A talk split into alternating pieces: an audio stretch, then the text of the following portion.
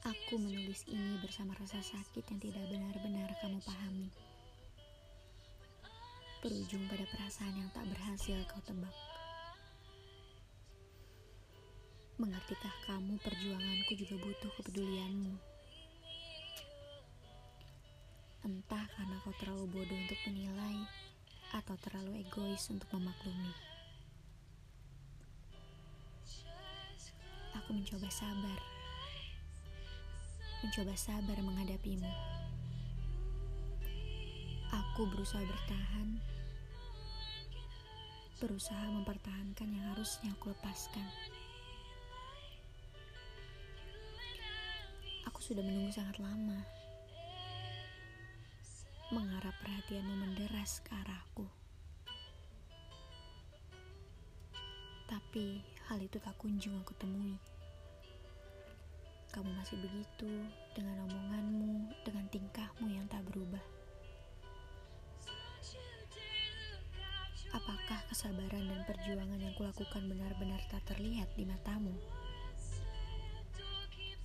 Mengapa hanya diam dan bisumu yang selalu kudapati di hari-hari kebersamaan kita? Aku ketakutan dan kedinginan sendirian. Kamu tak pernah ada di sini saat aku butuhkan. Aku juga tak paham lagi. Pantaskah kebersamaan kita terus aku perjuangkan?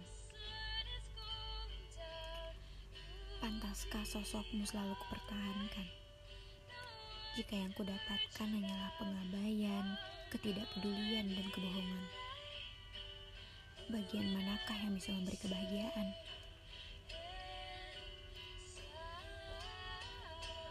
Kamu jauh di sana. Tak banyak yang kau lakukan selain mengirim pesan singkat atau menyapaku dari ujung telepon.